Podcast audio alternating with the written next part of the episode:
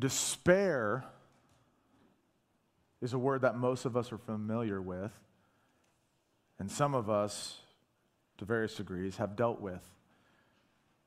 Despair happens to us when we seem to have thought through every situation in life and yet realize there is no hope or think that there is absolutely no hope.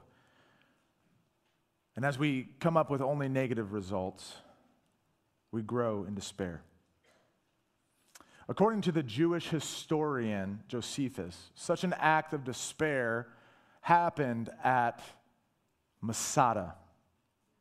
Now, I have a slide. Oh, maybe I don't have a slide uh, about Masada, but it is um, it's in the Judean countryside. There we go.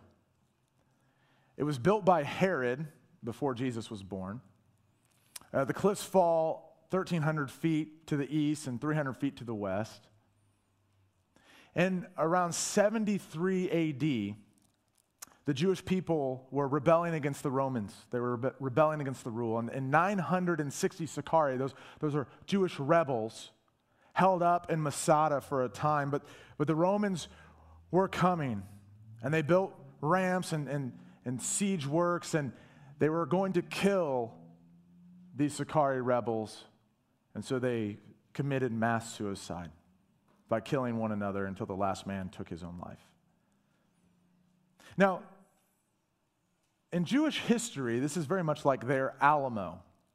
Except there is a difference between the Alamo and Masada. Well, there's several differences. One, the Alamo is not in Israel, right? And it's not up on a hill. But I would venture to say the main difference between the Alamo and Masada was hope. You see, yes, everyone in the Alamo died and everyone in Masada died, but the men in the Alamo were fighting, thinking that they would have hope, that someone would come to deliver them, and it wasn't soon enough. In Masada, they had no hope. In his famous works, Lord, uh, in his famous work, Lord of the Rings, J.R.R. Tolkien deals a lot with despair and hope. In fact, it, you could say that might be one of the main premises throughout all three of those novels. And, and for those of you who are not familiar with it, never seen the movie or read the books, um, I'll, I'll shortly get to the point of what I want to quote. But essentially, there was one ring to rule them all, one ring that will destroy the whole earth. It's basically like this. and, and these little creatures, child size, these hobbits, have them. They have this ring, and this ring could kill everybody. And so they get to where these elves are and these men and these doors and they're all sitting around a council trying to figure out what can they do to save the world and there's a lot of talk going on, and, and they basically have all said, We have no hope. And, and one of the elves stands up, his name is Erestor, and he says this Thus we return once more to the destroying of the ring, and yet we come no nearer. What strength have we for the finding of the fire in which it was made? That's how they could destroy it. That is the path of despair or of folly, I would say, if the long wisdom of Elrond did not forbid me. And then one of the main characters, Gandalf, says this Everyone's despairing. There's no hope. We're all going to die because we can't destroy this ring. And Gandalf says this Despair or folly? It is not despair, for despair is only for those who see the end beyond all doubt. We do not. It is wisdom to recognize necessity when all other courses have been weighed, though as folly it may appear to those who cling to false hope.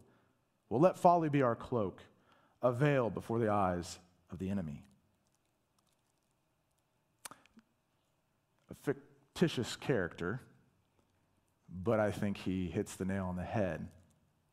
Despair is only for those who see the end beyond all doubt.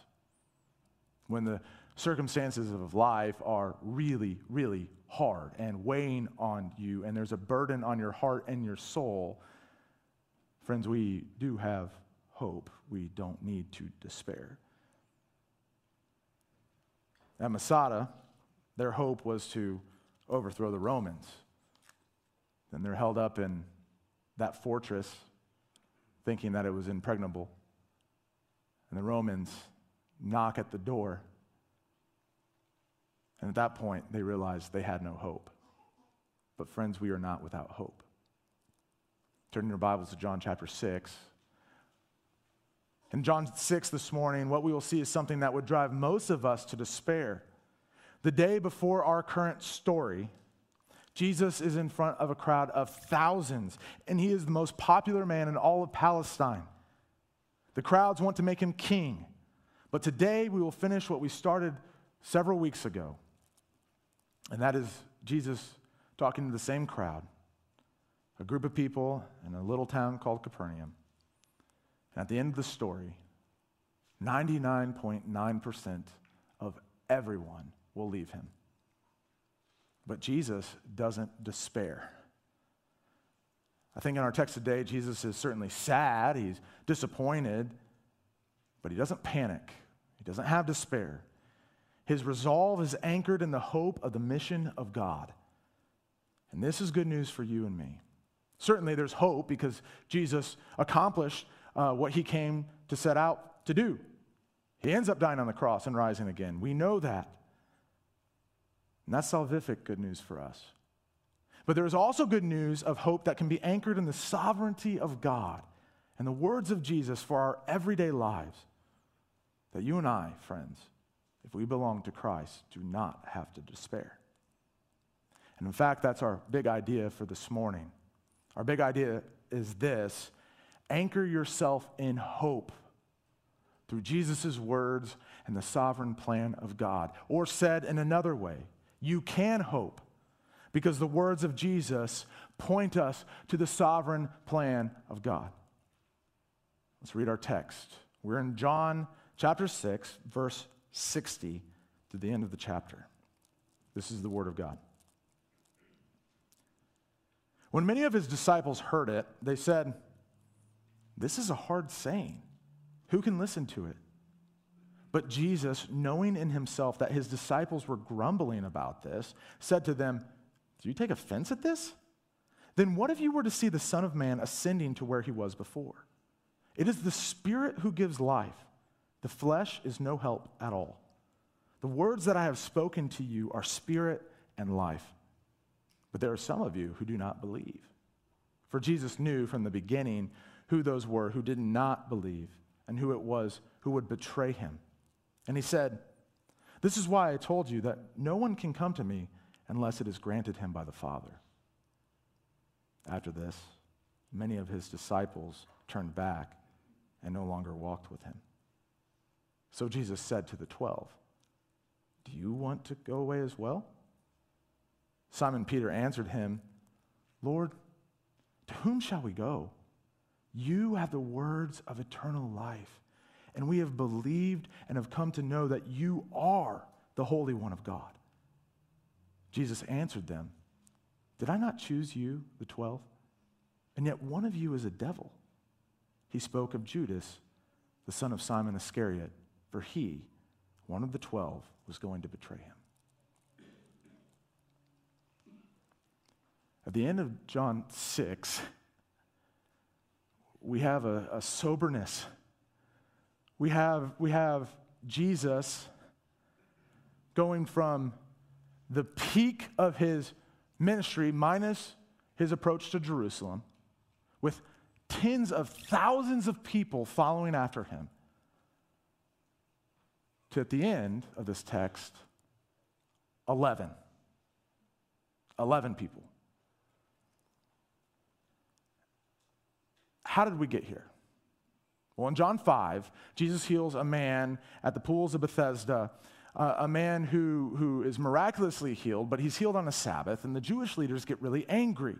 And Jesus talks to them, and he, as he uh, uh, talks to them, he makes himself equal with the Father. And that infuriates them. And so in John 5 18, the Jews were looking to kill Jesus because he made himself equal with the Father. Fast forward a little while.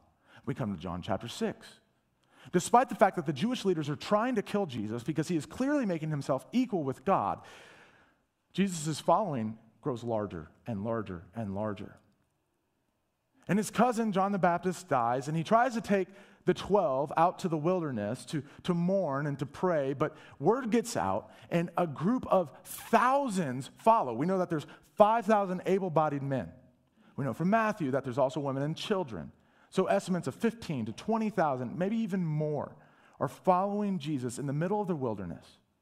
And Jesus performs signs and, and wonders. He, he heals the sick, he casts out demons, he, he feeds them through a huge miracle, taking five barley loaves and two fish.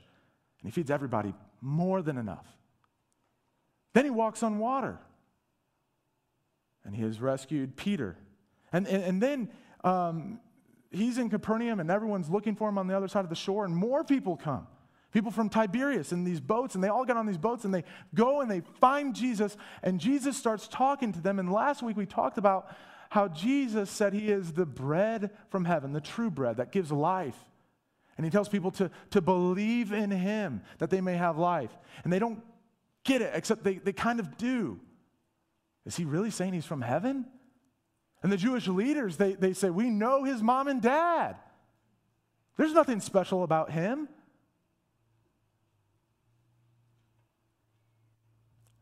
Here we are in John 6.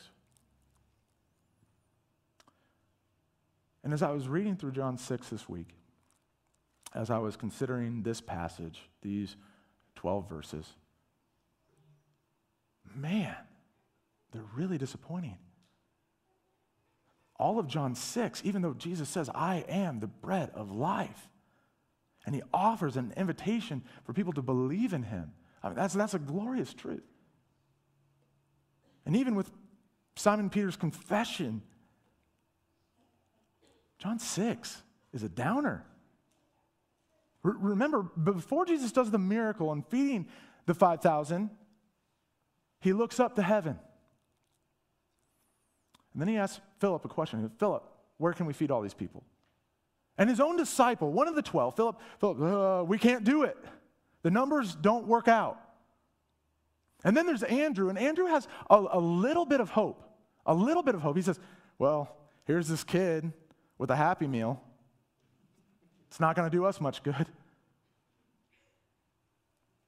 And then what we don't see in John 6, but we know this happened from, from the other gospel accounts, because Jesus feeding the 5,000, it's in all the gospels, only miracle. And then what they record after is, Jesus walking on the water. But, but what happens when Jesus walks on the water? Peter comes out to him, right? And for a sliver, for a moment, Peter sees Jesus and he's walking on the water, but then he looks at the waves and he starts to sink, and Jesus rescues him. And then Jesus is in Capernaum, and all these people show up, and Jesus starts teaching them, and they refuse to believe. Then the Jewish leaders question what Jesus is saying, they question his authority. And then in chapter 6, we see at the very end disciples saying this is a hard saying. And we're going to be left with 11. 12, but Jesus knows that one of them is going to betray him. But even as we look at John 6 and we, we, we see really hard things, Jesus isn't panicking. Not once. He doesn't panic. Let's look at our text.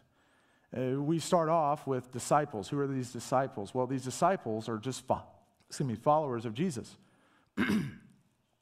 They're just simple people who were following Jesus. This is the crowd that's out in the wilderness. They're the people that came on boats from Tiberias. They are people who are following Jesus. Um, oftentimes, we can split all of humanity into two groups, right? Those who, who follow Jesus and those who don't. And I would agree here. There's people who follow Jesus and people who don't. But here's a little nuanced approach. There are some people who really like the idea of Jesus. They like his teachings. They like what Jesus can offer, but they are not true believers in Jesus. They do not love Jesus. And that's who these disciples are. They hear Jesus' teaching and they say, it's hard. And this word doesn't mean that they couldn't understand it. They understood what Jesus was saying. The, the Greek word, I checked it twice this week, and then I checked it once more this morning the word has the idea of harsh or strong or offensive. So, what are they saying that's offensive? What's offending them? What's harsh about Jesus' teaching? What's harsh about Jesus' teaching is he just said that he came from heaven, and he says, You can't know God unless you believe in me. And, and it would be really preposterous if I got up here and, and I started telling you all, Look, I've been praying over the last several months and reading my Bible, and I got a vision from heaven that I am the Messiah, right? You guys would be like, okay, we don't even believe you. But this is someone who's lived among them, grown up among them. Many of them know who Jesus is. They know his family. They know his brothers, his sisters. They, they know Jesus. And he's saying, I am equal to God. That's hard. But is that offensive? To some. But, the, but there's more. There, there's the metaphoric language that Jesus, is, Jesus uses about his flesh and his blood. And he says, Unless you eat of my flesh and drink of my blood, you will not be saved. And he pushes the metaphor to the point that you have to believe in me. And I think they understand the metaphor. And, and, and then he, he talks about in verse 44 of chapter 6 and 35 through, think, 39, 38 that doctrine that we talked about last week, predestination. No one's going to come to me unless the Father gives him into my hand. That's offensive. But these disciples, back at the beginning of the chapter, are looking to make Jesus king. They want Jesus to march to Jerusalem, feed them as they go on, right? Out of thin air, basically, to heal their sick. They're not going to lose against the Romans. Jesus will just go bling. They're all healed. But Jesus is not giving them what they want. He's not giving them physical bread. He's not going to Jerusalem as their king. It is the teaching of Jesus that I told you last week the, the, the flesh and the blood, that points to the cross. And the cross is offensive. So Jesus tries to dull everything down, tries to ease everything, right? No. And, and it's very interesting in our day and age of social media. People are always trying to draw crowds, right? There might be some of you in here who, on Instagram or Facebook or, or whatever various social media you have, you have thousands of followers. Some of you, maybe tens of thousands of followers. That's not uncommon in our day and age. And you don't get followers always by just being offensive. And you especially don't get followers by basically making your teaching harder. That's exactly what Jesus does. Jesus is going to continue teaching, right? So the disciples said, This is a hard saying, this is a hard teaching. What is Jesus going to do throughout the rest of this chapter? Well, in verse 61, he's going to, uh, he said to them, right? in verse 63, the words that I have spoken. Verse 65, and he said. Verse 67, Jesus said to the 12. And Peter confesses, Your words are eternal life.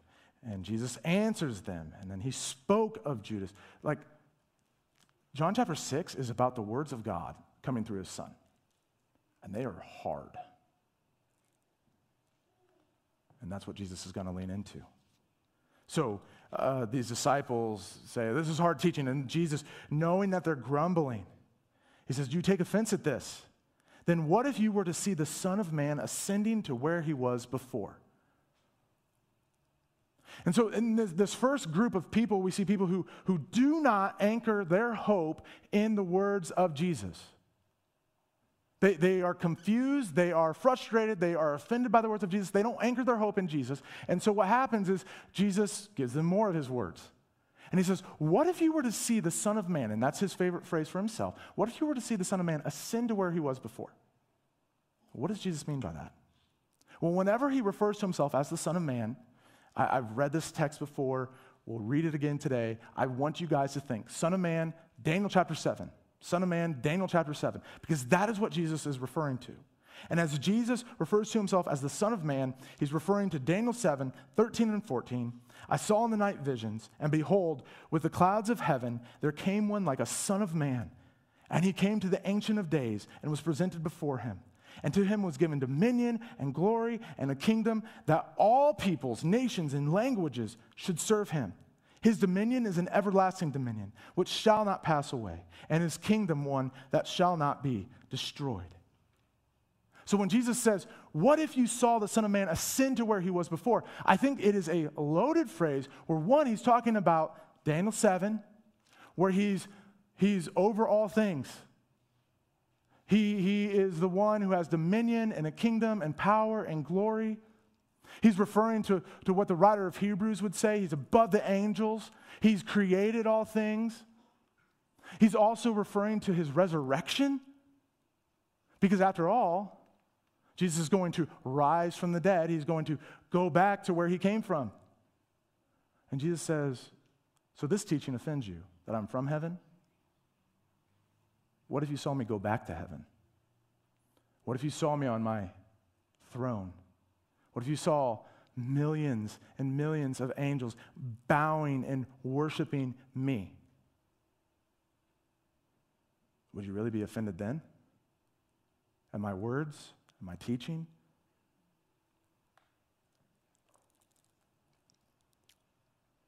So he says that. And then the next phrase he says, It is the Spirit who gives life. How does that connect? Where, where's the transition there, Jesus?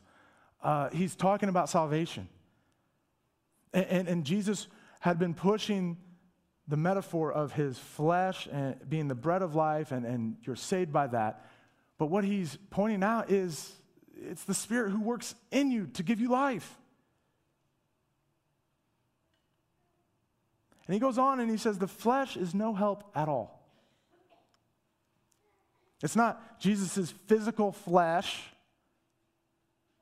that he says, You have to eat my flesh. It's not saying physically you have to eat. And the Spirit gives life. But he's also saying, Your flesh cannot save you. You are no help to your own salvation. And, and if you think about the Jewish mindset, these people thought they were mostly good. They were following the rules. They were, after all, God's chosen people. And he says, the flesh is no help at all. It's the spirit that brings life. And that can be offensive to our egos, because the same is true for you and I. Charles Spurgeon said this If any man thinks ill of you, do not be angry with him, for you are worse than he thinks you to be. It's true. We don't think of ourselves as mostly bad. I talked about it this morning in Sunday school. One of my favorite presidents, Ronald Reagan, he thought mankind was mostly good. And I love Ronald Reagan, but he was mostly wrong. Actually, he was wrong. The Bible never says man is mostly good. What is Jesus talking about here? Well, he's he's talking about the fact that who we are apart from God. And what the Bible does is it paints a terrible picture of who we are apart from God. Paul writes in Romans 3 9 through 19 about the Jewish people. What then? Are we Jews any better off?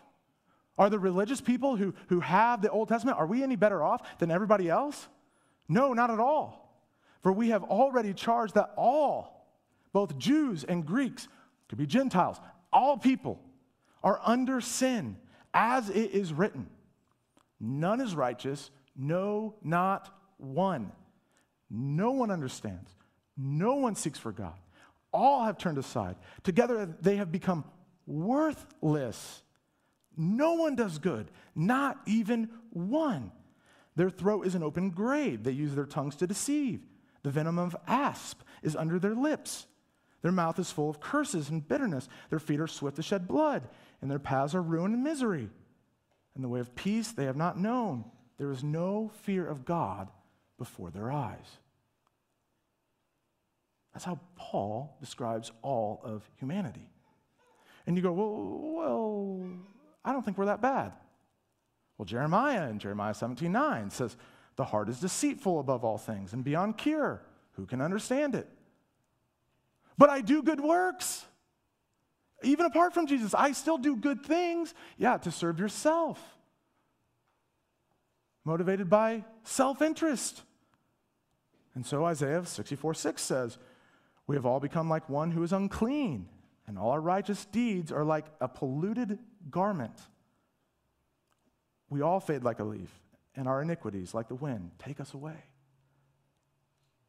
The Bible is very clear, friends, that we are not righteous. We are far from it. We're the exactly opposite of righteous. We are sinners. So, why does Jesus say this to, to this group? Why is Jesus saying that to us, that we're sinners? It doesn't build a following. You're all dirty, rotten sinners. We're going to have 2,000 more people next week, right? Because it's our natural bent as human beings to think that we can do something to the, earn the affections of God, and we can't. We cannot. We cannot love enough. We cannot pray enough. We cannot read our Bibles enough. We cannot be in the church enough. We simply are not enough. In fact, Jesus calls us to be holy as his Father is holy. Holy or perfect in Matthew 5 48. And guess what? Not a single one of you is holy or perfect. Why? So much begins at the garden. And in Genesis chapter 3, Adam and Eve sinned. And we are told that their sin was imputed, was given to us for all time. And so there's some churches out there that, that would say, well, when babies are born, they are born with a clean slate. Or when babies are born, they're born mostly good until they sin. It's not what the Bible says. The Bible doesn't say that at all. The Bible says we're sinners. And we're bound to our sin. Our will is captive to sin, to think of ourselves, to worship ourselves, to glorify ourselves. But Jesus points these disciples towards his word. And he promises that the Spirit gives life. And he says, The words that I have spoken to you are spirit and life. There's a connection there between the Spirit. Where's their life? There is life in the words of Jesus Christ. There is life nowhere else. And so I, was even thinking and praying this weekend about our church, and I pray, Lord willing, our church will be centered on the word of Jesus always. I pray when you go out from this room that your hearts reverberate the words of Jesus because it is only in the words of Jesus that people are saved. It is only through us handling the Word of God and releasing the Word of God in Fort Wayne and New Haven and Huntertown and everywhere else that you live that people will know Christ. You, you, can, you can be so kind to your neighbor, your coworker, your family, your friends, whoever else. You can be so kind to them. That will not save them. It is through the words of Christ that we are saved. It is through the words of Christ that the Holy Spirit works in people's hearts that they come to Christ. And for you, dear brothers and sisters who are in Jesus, you are in Jesus not because you are so great, but because God is so great.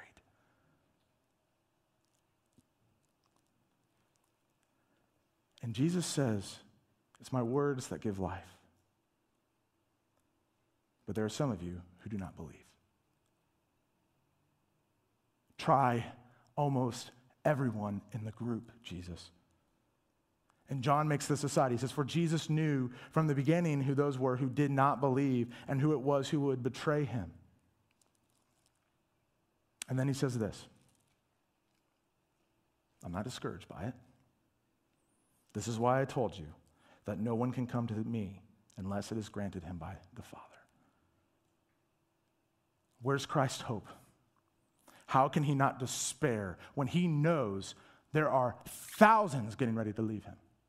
when there are thousands who will just walk away. Because didn't Jesus come to, to save the lost, and here's a bunch of lost sheep, and they're all about to go away except 11. And he roots his hope in God's plan. Friends, what, what are we supposed to do? How can we not despair? We can only not despair in this life if we trust the words of Jesus and we believe that God has a plan.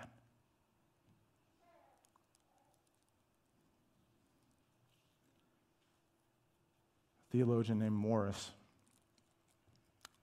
said, Unbelief is to be expected apart from a divine miracle. It is impossible for anyone to come to Christ without the Father's giving him the grace to do so. Left to himself, the sinner prefers his sin. Conversion is always a work of grace. We sing that grace, grace, God's grace. And as I look out, I see miracle after miracle after miracle after miracle after miracle of God changing hearts and redeeming you from your sin. Friends, that's the church. The church is a living example of what the word of Christ can do in this world. In fact, in the Reformation, last week was celebrating the Reformation, right? 505 years since Martin Luther pounded that 95 Theses to the castle church door at Wittenberg. And Martin Luther, I, I, love what he says. I've said it before, say it again.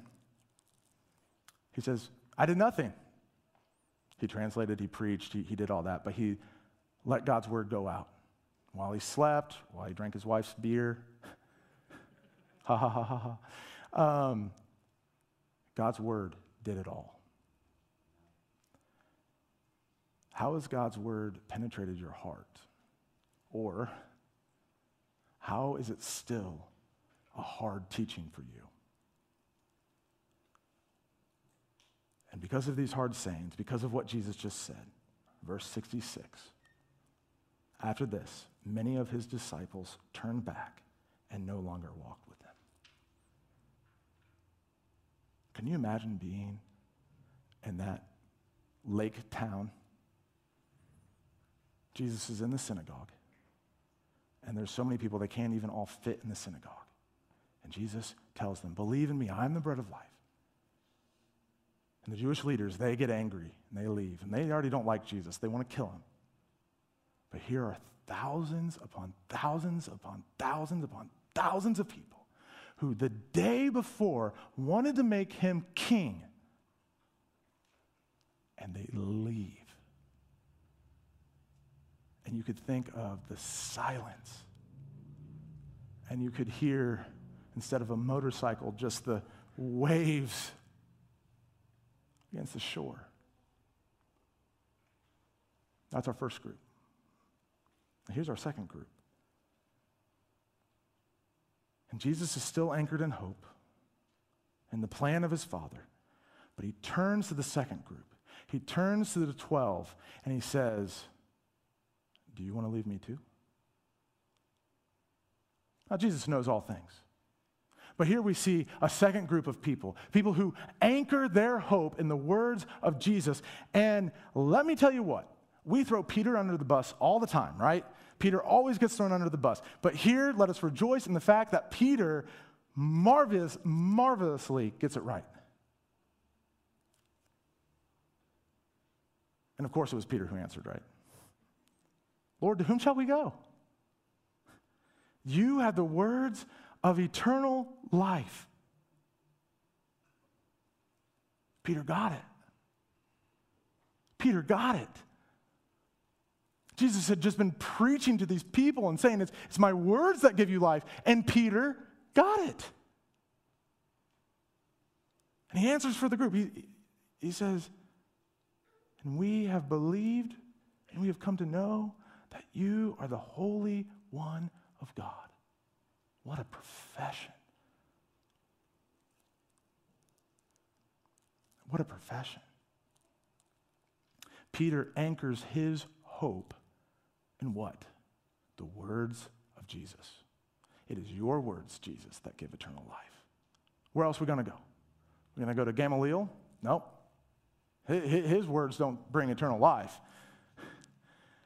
Are we going to go just back fishing, talk amongst ourselves? That's not going to bring eternal life. Jesus, you bring eternal life. And we expect Jesus to say, Well done. But what does Jesus say? Where does he turn here? He answers them, because Peter's talking plural for everybody, right? Jesus answers them. Did I not choose you, the 12? And yet one of you is a devil. Chase, I, I, th- I, thought you said there's, there's a group of people who don't anchor their hope in the words of Jesus, and then there's a group of people who do. And so we like should all be praising, like, yes, anchored in the hope of Jesus' word. What is this response? It's not Jesus getting discouraged, friends. Well, he might be getting discouraged, but he's not despairing. Jesus is looking ahead, and he knows the road. He knows what he has to do. And there's thousands who've just left him, and that's not the hardest part of his mission. There's one who will betray him, one of his closest disciples, Judas. But Jesus is anchoring his hope here. Not in the fact that one of you is a devil. You're going to kill me. He, he, he's not being stupid here, but he's being realistic. And he knows why he has come. And he's anchoring his hope in the words of God through himself, but the sovereign plan of God. And 700 ish years before, Isaiah prophesied about a suffering servant in Isaiah 49, 1 through 7. And I, I want you to listen to this Isaiah 49, 1 through 7. This is amazing. So the, the, there's a proclamation Listen to me, O coastlands, and give attention, you peoples from afar. Hear, all world, essentially. The Lord called me from the womb. From the body of my mother, he named my name. He made my mouth like a sharp sword. In the shadow of his hand, he hid me. He made me a polished arrow. In his quiver, he hid me away. And he said to me, You are my servant, Israel, in whom I will be glorified. This is leading up to Isaiah 53. We're all familiar with Isaiah 53, right? The suffering servant. He, he dies. But this is leading up. This is a transition in Isaiah where now the suffering servant is talking about the future Christ. 700 years before this happens in John 6. And Jesus knows all this. he's well acquainted with the scriptures. He knows who he is and what he's there for. But look at verse 4 of Isaiah 49 4. But I said, I have labored in vain.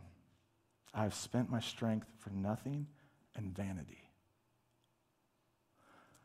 That suffering servant that'll be slayed for the sins of the world grew discouraged.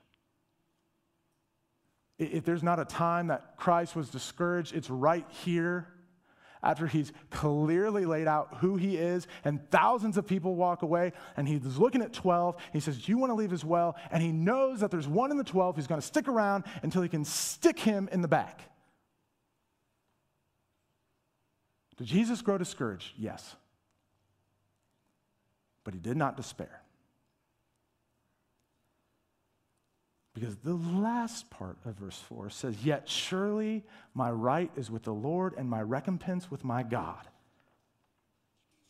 And then something that's good news for all of us. And now the Lord says, He who formed me from the womb to be his servant, to bring Jacob back to him, that's Israel, and that Israel might be gathered to him. For I am honored in the eyes of the Lord, and my God has become my strength. He says, this is God's declaration to his servant. He says, It is too light a thing that you should be my servant to raise up the tribes of Jacob and to bring back the preserved of Israel. It's too little of a thing just to bring Israel back to me. Okay, and, and where's Jesus? He's, he's talking to the people of Galilee, he's talking to Jewish people. It's too light a thing just to bring Israel back to me. I will make you as a light for the nations that my salvation may reach to the end of the earth. Thus says the Lord, the Redeemer of Israel and his Holy One, to one deeply despised, abhorred by the nation, the servant of rulers. Kings shall see and arise, princes, and they shall prostrate themselves, because the Lord, who is faithful, the Holy One of Israel, who has chosen you. Jesus is saying this, or the Lord's declaring this, and Jesus is remembering the mission in John chapter 6 that he's not here just to save those people. God's plan is global. God's plan is to redeem the nations back to himself. And so, yes, there's 20,000 people and they leave. And there's, there's, there's even a disciple who's going to stab him in the, in the back. But why? Because God's plan is bigger than just on that shore of Galilee. God's plan has reached for thousands of years, and you are a testament to the plan of God that our ancestors, all around the world, scattered, right? That do not know God, that do not know the hope of the mission of God, that He sent His Son, the bread of life, to redeem the world, and that by believing in Him, you'll be saved. You're here. Why? Because of the mission of God. Because Jesus did not despair. Jesus knew that God's mission was not just right there in Galilee, not right there in Capernaum, not just right there with the big crowds. God's mission was much larger. And that he would redeem the nations.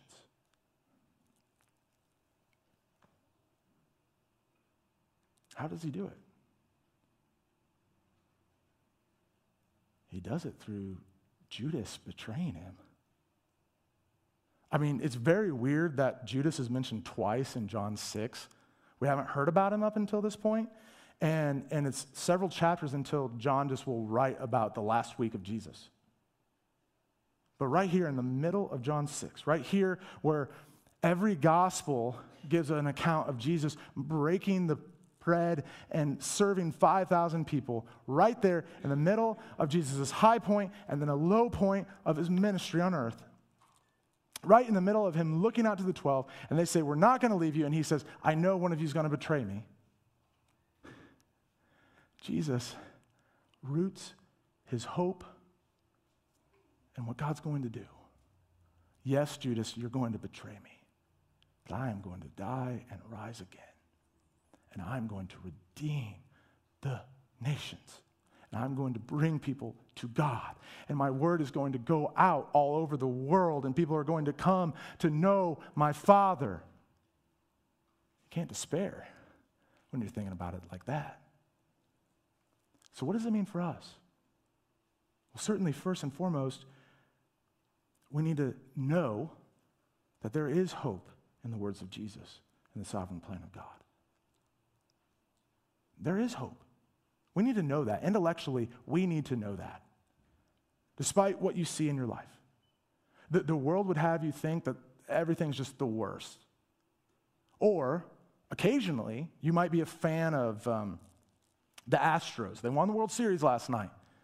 And, and, and, and you might think, wow, your candidate on Tuesday is definitely going to win and our country is going to turn around and you're thinking man this is this is just a glorious thing my life is just working out and you had the best meal you ever had last night, and you're getting ready to go hang out with people that you just love, and you're like, man, this, this is the life. But, friends, that's, that's not our hope. You all should be old enough now, even some of the kids in here, to know that life changes on a dime. And life gets hard. And so, for some of you, you've been beaten down so much that it's hard to even think and, and to know that there is hope in Christ. There is hope in the words of God and God's sovereign plan. He's still working. So you need to know that, despite whatever's going on in your life. We need to be, and this, this is harder. We need to be, we need to believe. This is, this is the content of our souls. We need to be subject to the words of Christ over human logic. Jesus' words are hard. His teaching is hard. The doctrine of predestination is hard. The doctrine of election is hard. There are people who've worked on this doctrine for 2,000 years and they haven't quite fit. How does it work out? I was talking to a guy right after Sunday school because, in God's good plan, we were covering it in Sunday school too. So, double dose, wonderful. And he said, I believe it. But how does it work? I don't know. And I, I had to say, I don't know either. But we must submit our wills, our logic, our reason that God has given us reason, He's given us logic, we must submit it to the words of God. Where else can we go? Where else can we go for the words of eternal life? And lastly, what you need to do if you have not trusted in Jesus as your Lord and Savior, today you need to repent and believe in Christ because he is the one who has come down from heaven. He is the one who has been offered as a, as a sacrifice for your sins. He is the one who rose again. The Son of Man has already ascended into heaven and one day he will be crowned with many crowns. And one day every tribe, tongue, and nation will bow before the Son of Man because he will have accomplished the mission of God. That is a sure thing. It's already done. Jesus is anchoring his hope in the fact that his Father's plan is going to be done, and you need to repent and believe in the gospel. And if you've already believed in that glorious gospel, what you need to do, dear sister, dear brother, is you need to take heart in your Savior. If He's yours, He is going to deliver you. And I'm not saying that that means your life is going to be peachy keen and you're just going to have uh, all sorts of great things happen in your life. That, that's not true whatsoever. I'm reminded of the fact that when God chose Paul to be his apostle to the Gentiles, he says, He must suffer many things for me. Jesus' call the Gospels take up your cross and follow after me. Deny yourself, follow after me. That's a hard saying. And guess what? Life can be really hard as Christians. Um, I am thrilled to death of hearing the news about um, Sarah Metcalf's mom, Marlene. Praise God that her cancer is now treatable. That's a blessing. But as I heard that news this week, there were two ladies that I know who received terrible cancer diagnoses. Life can beat you down, but friends, do we believe in God's words? Do we believe He has a plan? Do we believe that He will accomplish something so much greater and that forever we will live with Him and dwell with Him and glory in Him? Do we believe that? And do we believe that, that the afflictions of this world right now are minor compared to the eternity we'll spend with God? Do we turn our eyes when we're tempted to, to despair? Do we turn our eyes upward and look to Christ? Or do we look at ourselves? Think how terrible we are, how terrible our life is, how terrible our circumstances are. Friends, we have a great God. A great God who sent his son, as Hebrews tells us. He's a high priest who's empathetic and sympathetic towards us. He knows what we go through. You think you know despair? Try having thousands of people leave you and one of your best friends going to betray you, and you know that, and you go to the cross. But Jesus did not despair because he knew that God was working. And some of you are saying, okay, I, I don't think I can believe in Jesus because I am terrible I've rejected him one too many times. I've been like those other disciples who have just walked away from Jesus time and time again. I love this quote by John Flavel. As God did not first choose you because you were high, he will not now forsake you because you are low. Come to Jesus. And friends, take heart in the storms of this life that God has a plan and he's working. Anchor your hope in Jesus and his words and the plans of God.